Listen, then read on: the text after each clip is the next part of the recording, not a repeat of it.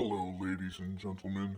Grab a flashlight, put on your bravest face, and get ready for the haunt. Hi, everybody. Welcome back to another episode of The Haunt. I'm Dan Shenning, and today our first guest from the back, Hattie. Um, she will be talking about haunted objects today. So this will be mostly her speaking. I will jump in and out periodically, but today we just get to enjoy her voice and the information that she brings um, to the haunt. So without further ado, Hattie. So, hi guys. I'm um, glad to be back, and I actually did some research for you. So, I'm going to try and be more uh, systematic in my approach about telling you, um, yes, about haunted objects, but also about ghosts and demons a little bit. I just kind of want to break things down because if anyone knows how I think, I think very systematically. Yes, she so, does. I um, I want to start with saying like an overview. I'm going to kind of break down our ideas of what a haunted object is because I think we kind of have common misconceptions. At least I do. I had to research this a little bit. Um, then I want to talk about like the difference between a ghost and a demon and how they can be attached to objects. Um, I'll go a little bit into haunted houses because that's like one of my favorite things. And then I'm probably going to end it with some um, examples from um, I guess real cases if you can believe them. So that's where we're gonna probably hear more more of Dan coming in. You, So- you can't tell because you can't see my facial expressions. But when she said real cases, I got like super excited because I love those. So those those would definitely be creepy, and you'll probably recognize them. So I'm going to start right off is what is a haunted item? So um, what I've kind of found out is it's something a ghost or a demon is attached to. So for example, uh, I think of like a music box or a photo album, um, a doll, a car, or um, even a house. So it's kind of hard to think of a house as an item, but that's kind of technically what it would be. Um, and I'll just we'll clarify right off the beginning. It's not quite the same as possession. So since an object was never alive, it can't be possessed. So we'll say an attachment and possession are two different things, but they're similar.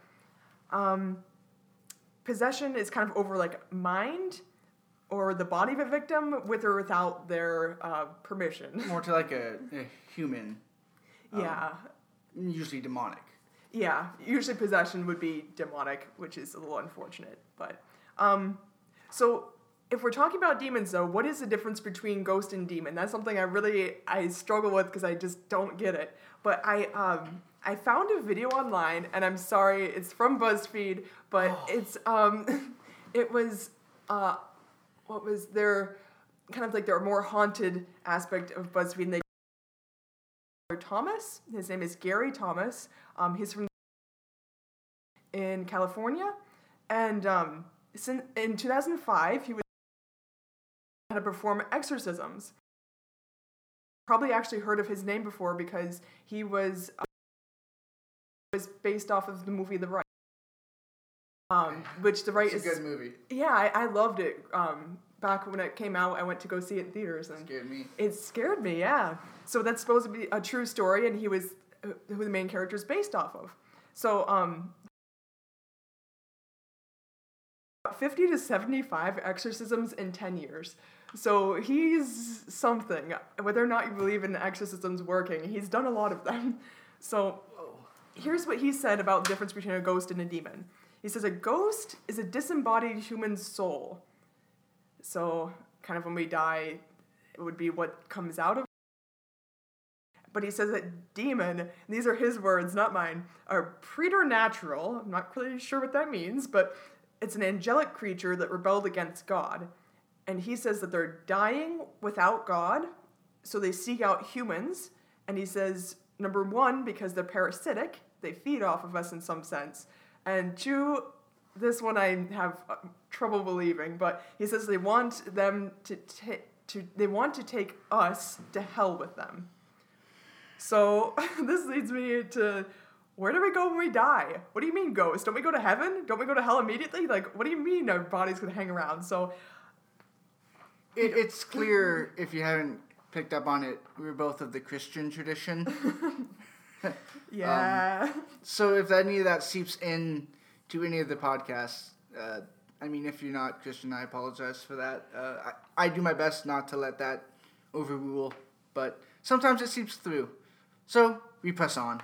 Yeah, and that's just one thing is exorcisms part of demonology is just it's inherently Catholic. You can't avoid it. So I mean, I'm probably going to speak a little bit about Roman Catholicism, but I don't have too much about it. Um, so a ghost and a demon are not really themselves living. They're they influence the living, but we don't really know kind of what they are. So um, he says if places have spiritual attachments, do not invite them into conversation and do not create any tie with them. But most mm-hmm. of all, he says, do not be afraid of them.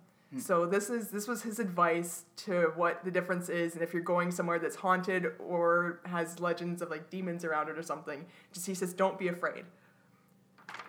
So, um, let's see. Since objects are not um, possessed, they're a- attached to, we have different things to consider now. Um, what is an attachment? So, um, a few months ago, I found hdparanormal.com, which sounds so um, specific.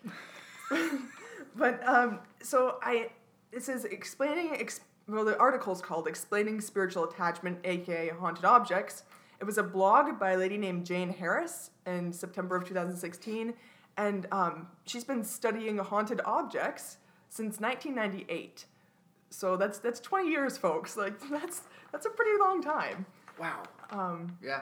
She says that um, limitations and abilities of universe around us may have connections to small. So she says not a house objects in particular.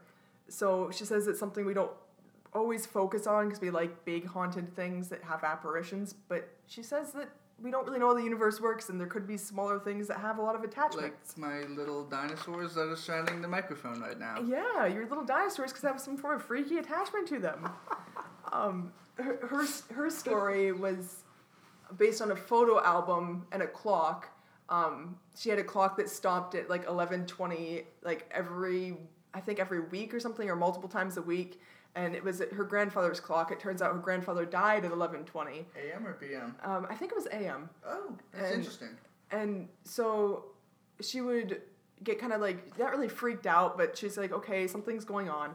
Um, but she didn't think it was like paranormal or anything. But she remembers one day she heard a cough, which was her grandfather's cough. She heard a cupboard open. She heard something spill, and the clock stopped. And this was all around eleven twenty. And she went to her kitchen and a photo album that was up in the cupboard that couldn't have fallen out of the cupboard was on the ground, spilling photos of her grandfather all over the ground. And she said that she didn't think he was there in the house, but she thought he was attached to the clock. So that was just a really just story. I could... That gave me chills though, because uh, anything's pretty weird, especially when it's family related. That's that's like uh, it's hard to discount that. Yeah. Then you're, then you're arguing against somebody's grief too, and you don't want to do that. Well, yeah, I'd never tell her it wasn't true, but like that was something that kind of made me think for a second as well. um, let's see. Oh, she says the clock was manipulated by unseen force or energy, and so she calls it a sign of residual energy or an interactive spirit. So she says those are two different things that could yeah. be happening. Um, real quick, if you want more detail about the demon and interactive and residual spirits, like we just mentioned, you can refer back to the last episode where I talk about different types of hauntings. Plug for myself, but um, it might also help you understand this uh, episode a little bit more. Yeah, yeah, you definitely want to like break some of this down because I'm I'm just giving you the bare facts here. Like, this is what I'm, what I'm trying to wrap my brain around. Um, so she says by attachment, she believes that entity slash spirit slash energy. See, she she adds in a lot of um, different. She covers all the bases. Is what I'm saying. So I I I would love to break those down more with her, but I'd have to message her. I'm scared to. So um, so she says that those the spirit or en- energy has a non-physical possibly emotional or spiritual attachment to a piece, to an object. Mm-hmm. And she says it's either through prior ownership um, or a case of displacement. so she talks about energy being transferred or absorbed by an object in, in like the locality of a, of a traumatic incident. So I was kind of like when I was sitting there, I'm thinking, what does she mean? But um, my example would be like if you have a cancer patient who dies while holding a teddy bear, maybe something could could latch onto that teddy bear some energy or emotion. The energy of that um, person. It goes back to it. It was like a residual haunting. It's attached, usually due to a traumatic event, um, to a place or object. So that that could very well be the case with something like that. I think. Yeah, yeah. She she does qualify at the end of this that she this is her opinion, but I think that she's going more than opinion here. I think this is this is pretty deep stuff. But um, so she says a spirit is not actually physically attached to an object, though. This is this is where she's more on like shaky ground. She says that um, something non-measurable cannot be attached to something measurable. So she says we can't have evidence that a that a person is attached to an object because the person, the spirit, is not measurable, but the object is. So I, I'll leave that. I'll leave you to think about that. Um, not really sure how that works, but I like the idea of energy more than a person's spirit being attached to an object. Um, so she says, um, if, if dealing with an object that appears to be um, demonstrating unexpected energy, she says it's it's not a person's disembodied soul trapped inside the object. So I, I thought that was kind of nice and reassuring. So it's not like her grandfather is stuck inside the clock. It's just his energy from before he died is there. So in cases like that, when somebody says, "I feel my grandfather with me," even though their soul may not be there, you could still feel them with you because they're part of who they are. Their energy is still there, Yeah. basically. That that actually is a good clarification. That makes sense. Okay, cool. Um, so she says, here's what it could be. Basically, what our friend just said here, but like leftover energy from an event with heightened emotions. So she says um, that caused the energy to manifest. Um, so like she says something like maybe from deep affections, like you could have a wedding ring that has leftover like happy energy in it. So it could be that you get like a weird feeling when around your wedding ring because there could be leftover energy. Um, and she says case number two is an intelligent or interactive spirit or essence of a person with a direct link or a direct interest in an object. So it's not a haunted object, but it's more like like a like a magnet that is provoking activity. Um, so that's that's basically what she's been telling me, and I'm like, I think I agree with this. Like this is a pretty bare bones, pretty under, understandable. It seems scientific, even if it might not be. I, I like it. um, so I, I personally have told you before, but I love haunted houses. So I'm gonna go into houses a little bit here because I think they're cool, and I think they're kind of a strange case for a haunted object. I love houses. But she says haunted houses, or well, this is actually me talking now. I I think it's based on some of her thoughts, but this will be my thought, I guess.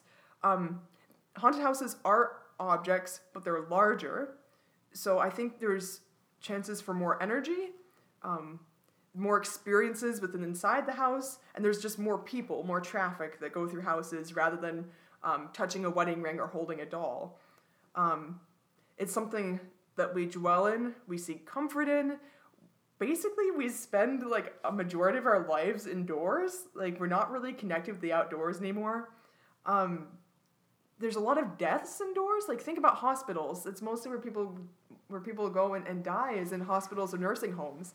Uh, Yeah, unfortunately. like so there's like collections of possibly haunted objects inside houses there's like just everything manifests itself like in houses now so it, it makes sense that houses would be haunted It, it's true. What we now call the living room would have actually been called the death room uh, yeah in the past, and it was literally set up so that's where people who lived in the house would die, and then the funeral and viewing would be in that room.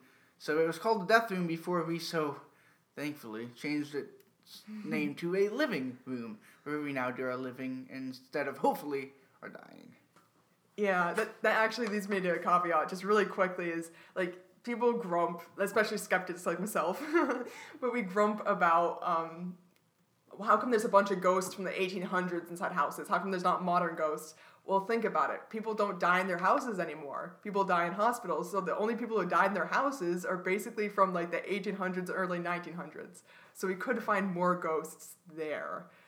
So I that's just something that has been bugging me now that I've been doing research. Um, so haunted houses are probably more like houses with attachments, but the, I guess there could be something such as a haunted house because we hear of um, maybe more powerful or violent ghosts or, or demons inside house hauntings. So in, in that case, it might be maybe less of a memory or an essence and more of an intelligent manifestation. So um, more apparitions because a room full of apparitions like is like a possibility. Like maybe things work together to make things more um, aggressive or more something is off. Like you walk into a room and it, it might be like a couple objects that are together to make things more off-putting but i don't really know. I, I have to do more thinking about it. This is something you guys can think about too. Um, but if something is haunted with spirits it's you're more likely to see odd things in a house even when it's abandoned because the attachment is to the house so like if someone says, "Yeah, I heard screaming from a house," it's more likely like a like a haunting of like a ghost, or if they said, "Yeah, I saw like this white lady in the window" or something, you're like, "Oh, good, that's my neighborhood." But no, you would say, you would say, "Oh, okay, so maybe something is that. attached to the house." Like it's so that's what I think of when I think of like ghost attachment. But if it's haunted with demons, like if it's attached, I guess the place is attached with demons, it's more likely from occurrences um, to start happening slowly over time with you, the person, as the main attraction. So I, I can't imagine demon occurrences happening inside a house that doesn't have people inside of it. Because demons are attracted to people, they feed off you. It's true. So, um, so if you're not sure what an object with a demon would look like, both ghosts and demons can be angry or hurtful, is, is what I understand, but demons are more aggressive. So think of a doll that causes bad feelings, and then mysterious fires start breaking out around it, versus a creepy doll that is growing nails and giggles at nighttime. So I'm gonna hand over the microphone to my friend here, and he's gonna give you a couple maybe case studies that would help you break this apart. Dan is back, and it's good. Uh, quick thing: there are thunderstorms all over our town today. So if like there's a loud crash of thunder, we're just gonna roll with it because atmosphere, and it makes things sound cooler. Uh, so the case studies. Well, I have two of them, both of them haunted dolls, and I'll tell you, I love both of these cases, and I followed them both. The first one is Annabelle, which you may know from The Conjuring and the subsequent movies Conjuring 2, Annabelle, Annabelle 2. Um, I personally personally love this doll. I mean, in real life, it's just it's a Raggedy Ann doll. It doesn't look as creepy as the movies Yeah. do, which I'm okay with because I don't like dolls as a basic rule. Um, but the story is with this one is uh, two friends who were in a nursing program or something. Uh, they, they got this Raggedy Ann doll just to go in their apartment. And at first, it was just small things like you know the doll would move around or something, and they just started. They just accepted it. They're like, okay, it's part of our life. but they didn't see it moving. They just saw it in a different. They would see it in a different position. Okay, that's Um, what I was wondering. And and then uh, after that, um, they would come home from school or work or wherever, and they would find like notes written in like a child's handwriting saying "Help me" or something like that, along those lines, which is creepy in and of itself. So they decided they contacted a medium, you know, uh, psychic, and they did a séance to learn more about the the doll.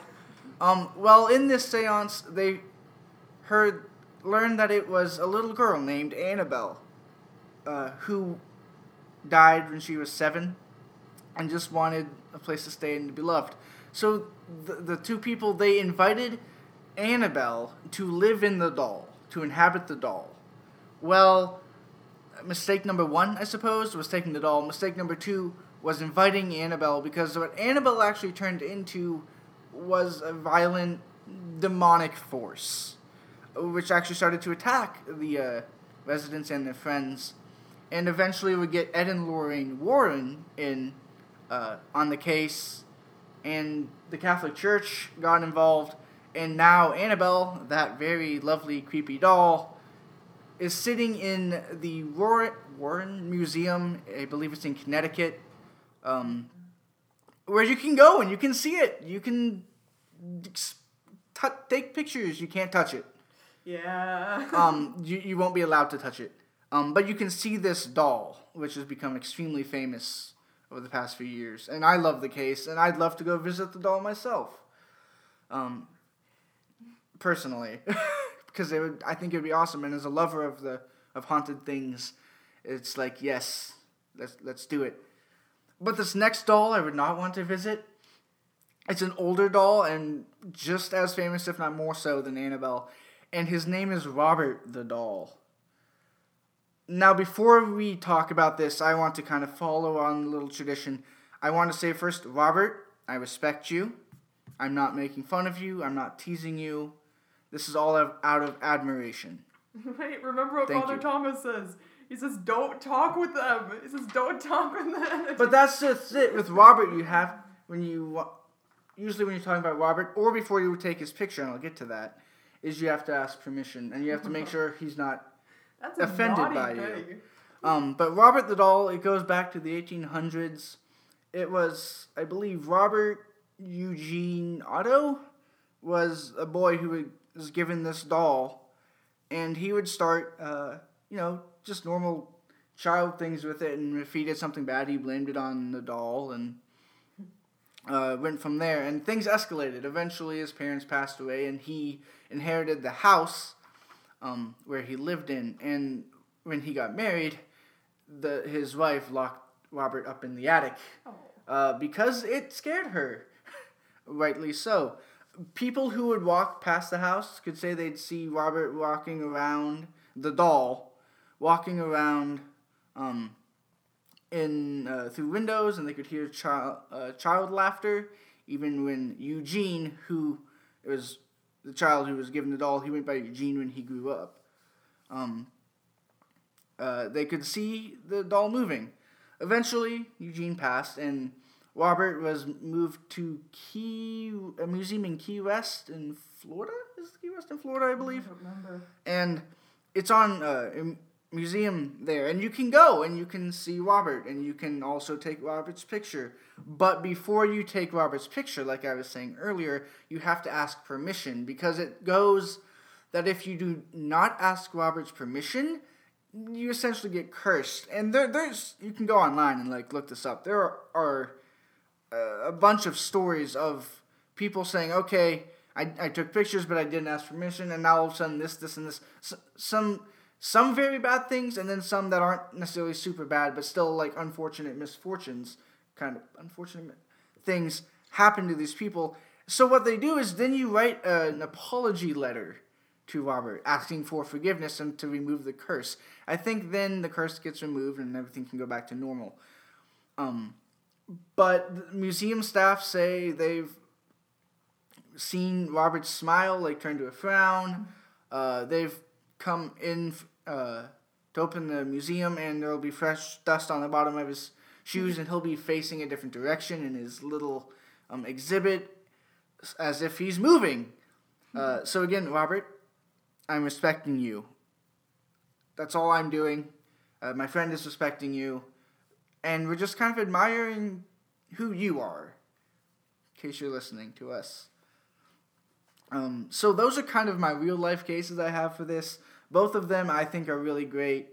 Uh, very creepy stories, if nothing else.